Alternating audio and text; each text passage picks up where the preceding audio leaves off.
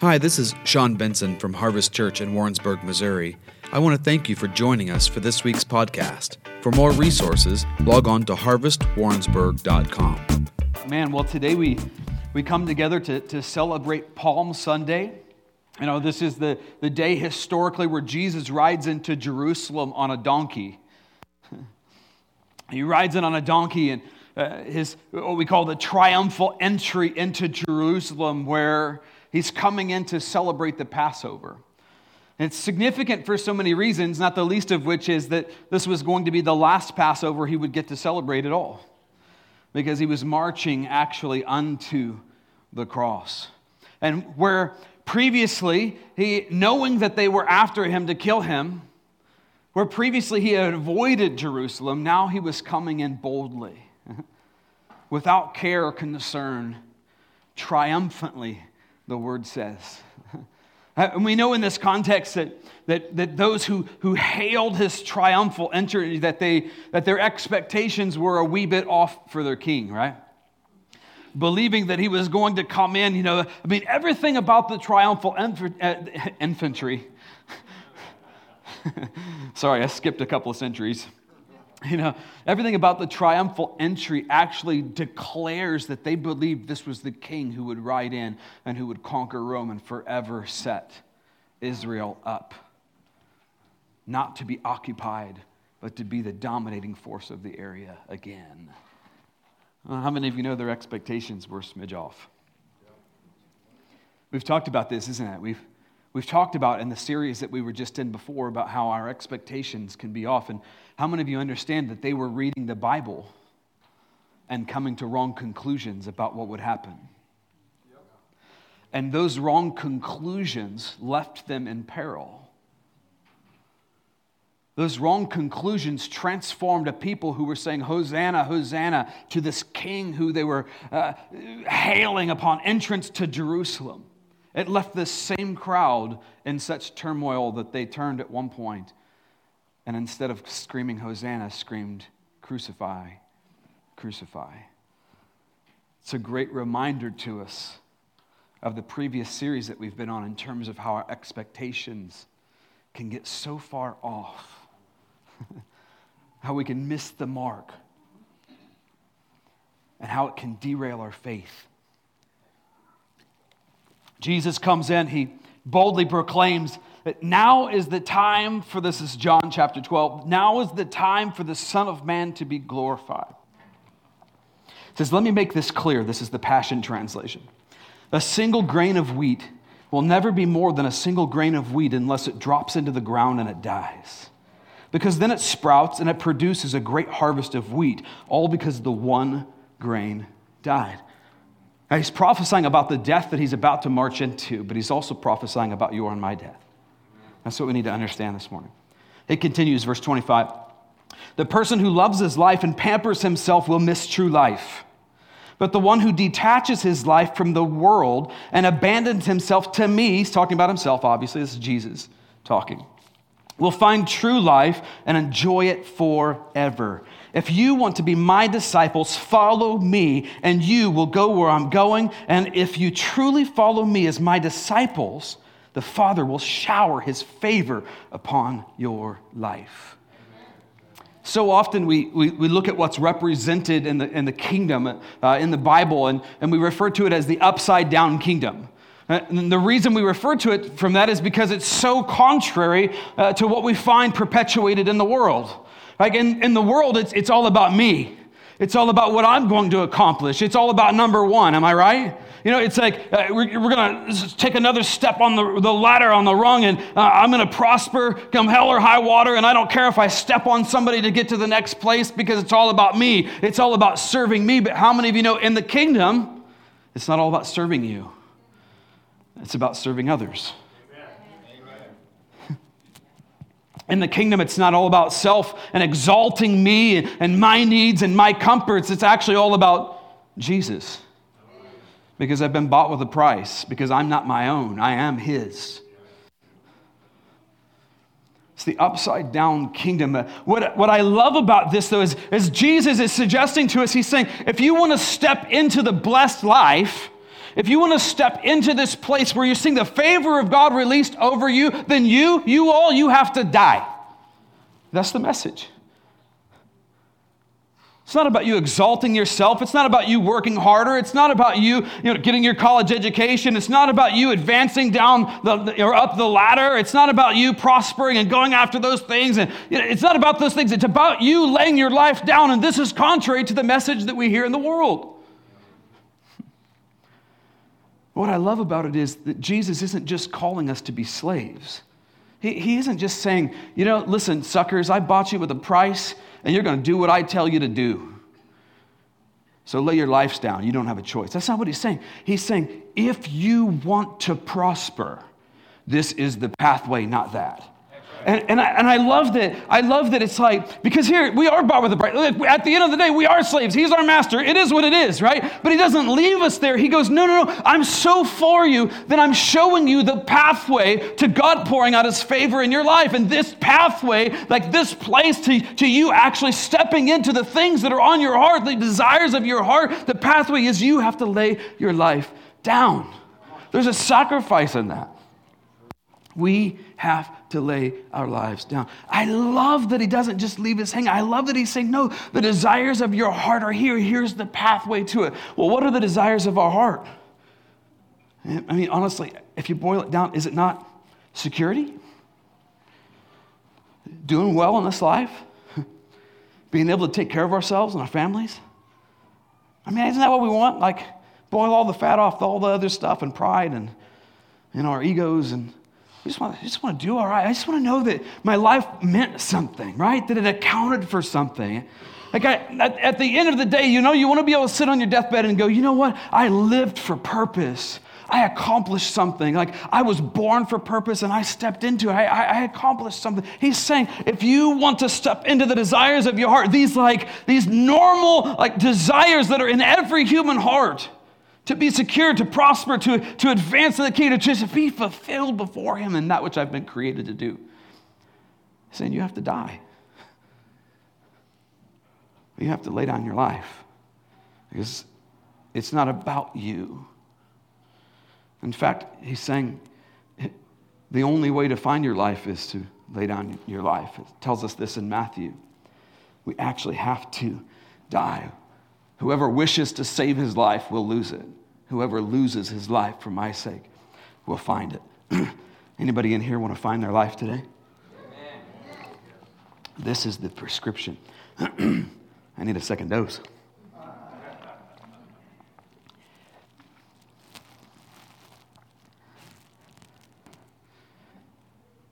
This idea, this idea of losing our life, it largely brings us to this idea of abiding, of abiding in Christ, which Pastor Misty introduced to us last week. And I want you to hear that. You losing your life is the concept of abiding. Like, it's no longer I who live, but Christ who lives within me. Is that real, or is it just some words in a book? Right? This is the way. This is what it looks like to advance in the kingdom. This is what it looks like to be a Christ one, a Christian.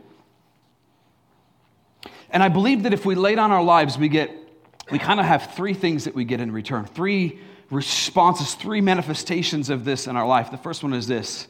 And I suppose you could say it like this in a nutshell. You could just say this when we abide in Him, when we lay down our lives, we start to look like Him. Amen. We start to look like Him in our compassion. We start to look like Him in our compassion and the grace that we walk in and the love that we walk in towards others. We start to look like Him in the way that we relate to other people. Closely related is the second thing. We begin to manifest his character. We actually get to step into character. As he is, so are we. That character is expressed through the fruit of the Holy Spirit, which we'll talk about briefly towards the end today. And then the last thing I think is this you get his power. What happens when you abide in Christ? He empowers you. I mean, Jesus says, like, as the Father in heaven has sent me, so I send you. He says, all power, all authority has been granted to me in heaven and earth, so I now send you. What's he saying? He's saying, I'm sending you to be like I was. I'm commissioning you to pray mighty, amazing, like giant slaying, mountain crumbling prayers, and I'm empowering you to be able to do it. Remember the stories in the Gospels. They, it, Jesus is looking at a fig tree. He speaks to it. You'll never produce figs again. The disciples that came behind, they were like, Oh, Jesus, this, this tree that you cursed, it, it's withering and it's dying. And he says, Oh, guys, you think this is a big deal? Like, no, I'm telling you, when you become like I am in this earth, you just speak to the mountain, that thing can be removed into the sea. We're giant slayers, mountain crumblers, commissioned with this prayer on earth as it is in heaven. Yeah. He releases us in power to be his ambassadors from heaven to make this place look like that place. How many of you like that job description? I'm only going to have time to talk about the first couple of things. and with that, you know, I, I look back over my life and honestly, I can hardly recognize the guy I used to be. I've been walking with Jesus for a long time now. Anybody identify with that? You know, I, I, I, look back and I just, honestly, and I'm struck usually when I see my children, you know? I see my children and I think, I was doing what at your age? Like, I just, it's inconceivable. I just, I don't even, under, I don't even understand. I'm thinking like, I, I, just, I can't get my head around it as I see my own children being raised up in Christ in the way that they should go. I think, I did what? You know, the further I go, and the, the more distance that gets between the man that I am today and the man that I was in the beginning, I find that it's easy to forget where I've come from. Anybody identify with that? You know, the further you go, you just, you kind of just, you start to lose track of it. You start to, you start to forget where you started. You know, you, you start to forget that when you got into this thing, you weren't perfect. you, you start to forget that you didn't have it all figured out when you got in, right? That there were still some things in your mind that needed to be renewed. Something magical didn't happen. Like there wasn't a line. And sometimes this is what we believe. We believe that, like, oh, okay, like the, this person got saved, and uh, we understand that over here your righteousness is in filthy rags. Like, okay, we get that. But now you've crossed the magical line, and everything's 100% different. And you, like, you should be 100% different. You should think differently. You should act differently. You should respond to people differently. Immediately. And we forget. We forget that we didn't. We forget that when we started, we were still a mess. You know, we, I, like, I used to, I used to, like, in the very beginning of my walk with Christ, I still thought it was okay to sleep around. I got it figured out pretty quick. But how many of you know there's a process called renewing your mind, called sanctification, and we have all walked it out, but how quickly we forget of what the process is. And the further that we go, the more prone to being judgmental we can become. And we see these people who have crossed this magical line. And because we step into the kingdom, all of a sudden we have eyes of truth. We see things differently. Our, our eyes have literally been opened, and, and stuff that made sense before doesn't make sense now. And especially the further that you go, it really doesn't make any sense. I can't believe I did those things. Your eyes have been opened, but the more your eyes are open to truth and the, kind of the more you become like Him, the, the easier it is to lose touch with the way that you thought, with the way that you were. And sometimes we superimpose the way that we are on, on top of those who are at the very beginning of their journeys. And sometimes, from our judgmental viewpoints, we even look back at these folks and we say, Well, I did it, why can't you?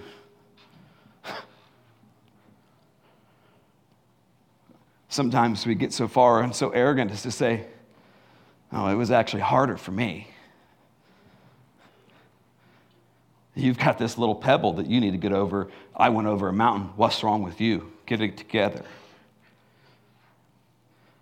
And we forget that this thing is a process. We forget that it takes time. We, we forget that, that we renew our minds by the reading of the word. And I don't know about you all, but I'm not a fast reader.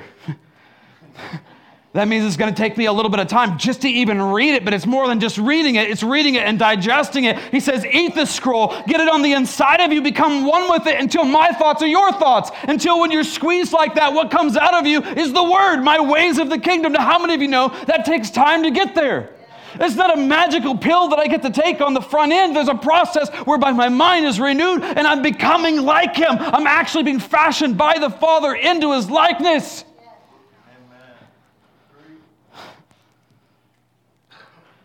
Here's the thing when I spend time abiding in his presence, I should become like him.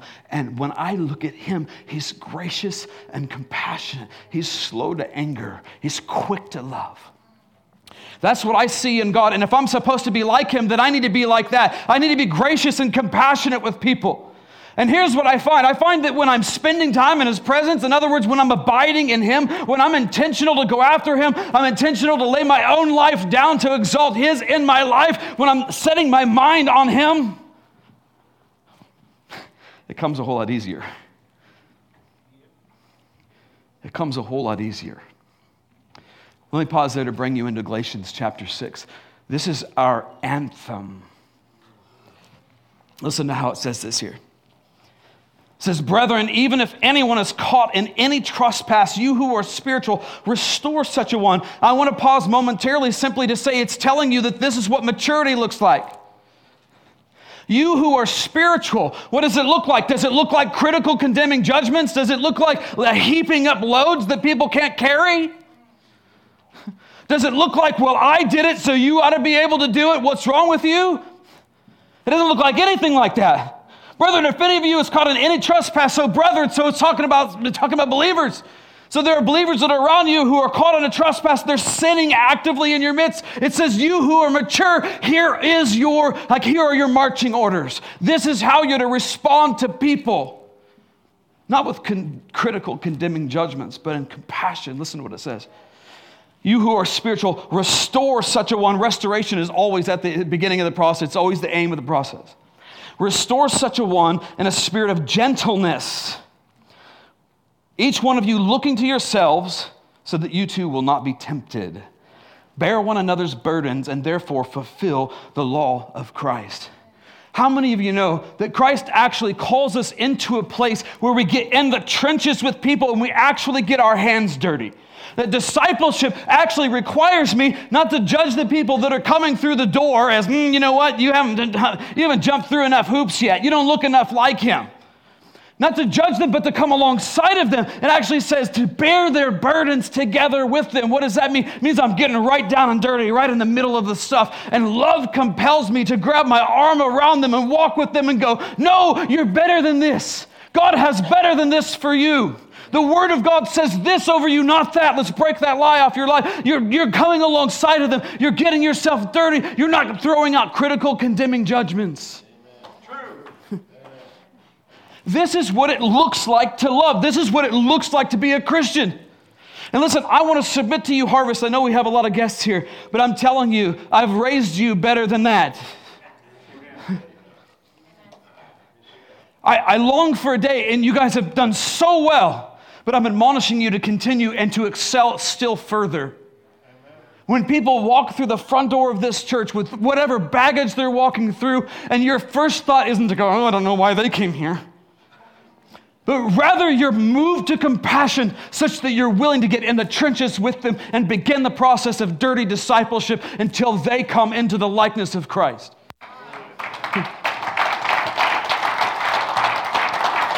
Like, I, I long for the day.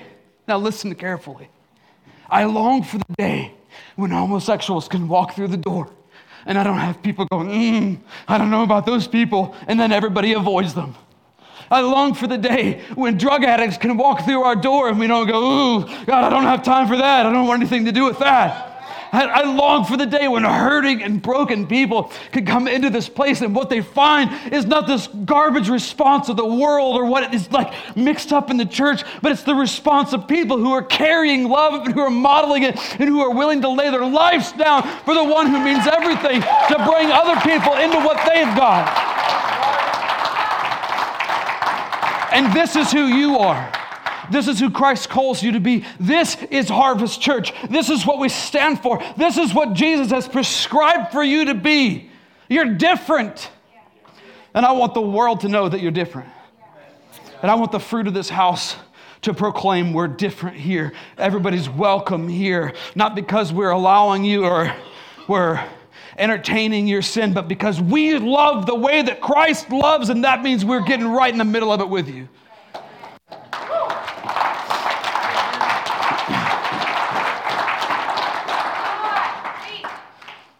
I find it fascinating that in the middle of Galatians chapter 6 and verse 1, it says this. It says, Each one of you, you need to look to yourself lest you too be tempted. What's it saying? Saying we have to come with humility, not judgment. Because the truth in this room is this everybody in this room is this close. If the circumstances were exactly perfect, we are this close to falling away ourselves everybody in this room. I don't care. The Apostle Paul said, I, I'm not coming to tell you that I've arrived yet. Well, if the Apostle Paul hasn't arrived, none of you have either. We haven't arrived yet. If the circumstances presented themselves just perfectly, everybody in here is a hairbreadth away from doing what the Apostle Peter did. I don't even know the man. But for his grace but for his grace. So we come with humility. Listen, when the Apostle Paul saw sin in the Corinthian church, he didn't come in heavy handed as some suppose. It says actually he spent hours weeping before God and interceding for the soul of the one in transgression. If our response before God is critical, judgmental behavior and it's not brokenness over their sin and then a willingness to intervene and to intercede and to come alongside, I'm telling you, we got to spend more time in the presence because we didn't get it the first time. This is what he calls us to. And listen, it says in the Bible, they will know the, they will know us by our love. Notice in Galatians 6:1 that it says, when you come in humility, when you come in gentleness, when you come with a willingness to bear the burdens of those who are family, it says you fulfill the law of Christ. What's the law of Christ? Love. It's love. They will know you by your love. Then that's this. This is the prescription. Of course, there's good works. Of course, there's all those things. But if you're missing this, you're missing the whole package. Listen, he was gracious and compassionate with every one of us. He was, he's, I've never had God come and show up as a big, like, flaming fire with a big rod saying, I'm going to crush you. I've never had that happen. You know what has happened? I've had God show up and come alongside of me and say something like, This isn't you. You're better than this. Let me show you this word. This is who you are. I've empowered you for everything. I've given everything that you need for life and godliness. It's all there. I've provided a way of escape for every temptation that will come before you. And nothing you're experiencing is different than that which everybody else is experiencing. But my grace empowers you, my grace teaches you. He's gracious towards me. And I thank God for it. Otherwise, at any moment, I would just be a pile of dust. But for His grace, I would be a pile of dust. And so would you. so would you. He's gracious, he's compassionate, he's slow to anger, he's rich in love. He's so good. Lest we swing the pendulum too far in one direction, I want to say this too. Romans makes it super clear that the, just the fact that he's so gracious and kind towards us, it does not give us a license to sin. And this is like, it's called sloppy grace to go, oh, you're so good and amazing that I can just do whatever I want. Uh, no. No, you can't. That's not the way it works. No, you're, in fact, it should be exactly the opposite. You're so gracious and compassionate. I know that at any second you could smite me and I'd just be a pile of dust and I would deserve it. But you don't. You're so good. And you being so good, it actually inspires me to reciprocate in love and to go, I know I'm coming after you. I'm gonna, I'm gonna, I'm gonna lay those things down. I'm gonna go harder. I'm gonna pluck out my eye. I'm gonna do whatever it takes because you're worthy of it. I don't know, I gotta slip into, I, just, I just do whatever I wanna do. He said, oh, this is great. He just did all his, his blood covers it all. No. If that's our response, then I would question if we've met him at all. It's not a license to sin. It should propel me to love even harder, to go, oh God, I'm so endeared to you. Like you could have, you could have, you could have just wiped me from the face of the planet, but you didn't. You've been so gracious. You've been so kind. You've been so patient. And I want to pour my life out back to you. I want to lay my life down for you. That should be the response of every Christian. Check this out. Bam. Yeah. yeah, thank you, Jesus. TDJ. Somebody's just say TD Jakes. That's what I call this, my TD Jakes towel. You know, get it? Yeah, yeah. That's how you know you're preaching, you know? That's how you know. Yeah, yeah, yeah. This kind of leads us into the fruit of the Holy Spirit. Whose fruit is it? Fruit, fruit of the Spirit. Huh? They were right the first time and the second time. It's the fruit of the Holy Spirit. So, what does that mean? That means, you know, how many of you know that when you got saved, the Holy Spirit came and lived on the inside of you? You know? Whether you felt any different, whether it looked different, whether you heard big bells and whistles and lightning bolts in the sky, doesn't matter what you believe, it happened. Holy Spirit went on the inside of you. When you abide in Him, you get His fruit. In other words, that means it's always accessible, it's always available to you. You want to know whether or not you're abiding in Christ? Here's your litmus test the fruit of the Spirit. We find it in Galatians chapter 5, verse 22 and 3. It says, But the fruit of the Spirit is love. Starting to notice a theme. It's love and joy, peace, patience, kindness, goodness, faithfulness, gentleness, and self control. Notice it doesn't say critical, condemning, judgmental. Does it say, say any of that kind of stuff? Anybody ever been in a quiet time and your kids interrupt you? You're like, Yes, Lord Jesus, you're so good. Hey, you! you probably need to spend a few more minutes in there, right? You know? I saw a meme this, this last week. A guy, he was singing, he was like, I exalt you. Like, Woman, get out of my way! He's driving down the road. I'm like, oh God, I'm, that's like, I'm sorry. I'm so sorry. I'm so sorry I do this. you know? But here's the point. if it's the Holy Spirit's fruit, and if I get that fruit when I abide in Him, what happens when I don't seem to be able to access that fruit? Okay? And when I need to call on patience, it's a little bit harder to find when I haven't been abiding in Him.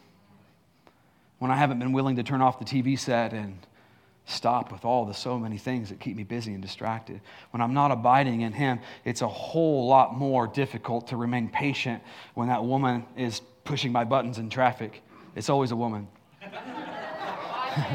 this side, this side erupted in praise. I'm, I'm so sorry. Like you guys were a little somber, Diana. I expect a smile. You know me by now. I'm just playing with you, all right?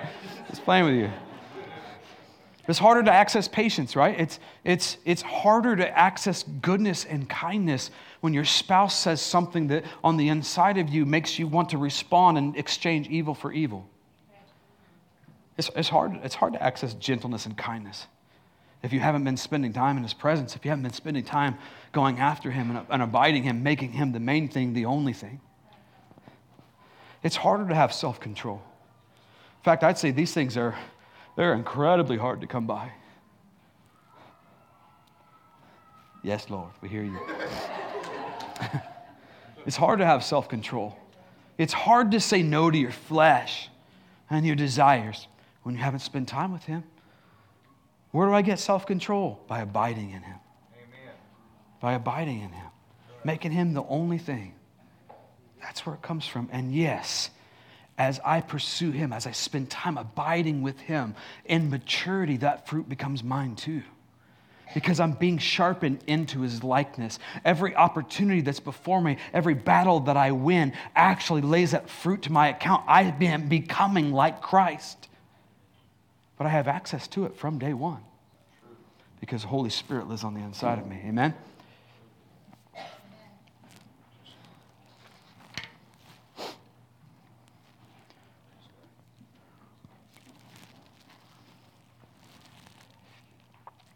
I'll go ahead and land the plane with this. We're entering into the Easter season. It's a memorial season, right? In communion, he says, Do this in remembrance of me. That's what we're doing.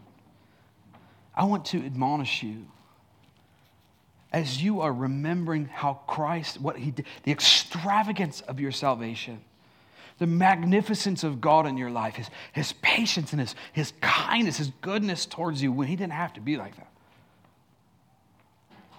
When you're thinking through the way that God has dealt with you, I want you to measure the way that you're dealing with people in your sphere against the way that He's dealt with you. And in some cases, if necessary, repent because we haven't always looked like Him.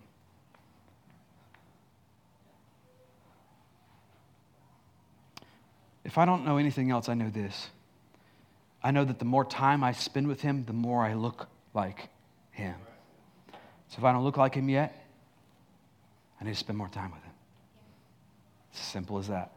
Boy, Christianity is not nearly as complicated as we've made it, is it? I mean, at the end of the day, love God, love people. How do I love God? Abide. How do I love people? Abide. Throw out all the rest. You got what you need. Amen? Amen? Father, we ask that you would ignite us in our faith and our tenacity that you would fully manifest the fruit of Holy Spirit in our lives love and joy, that we would lead out with love, that our response to those around us would be gracious and compassionate, we would be slow to anger.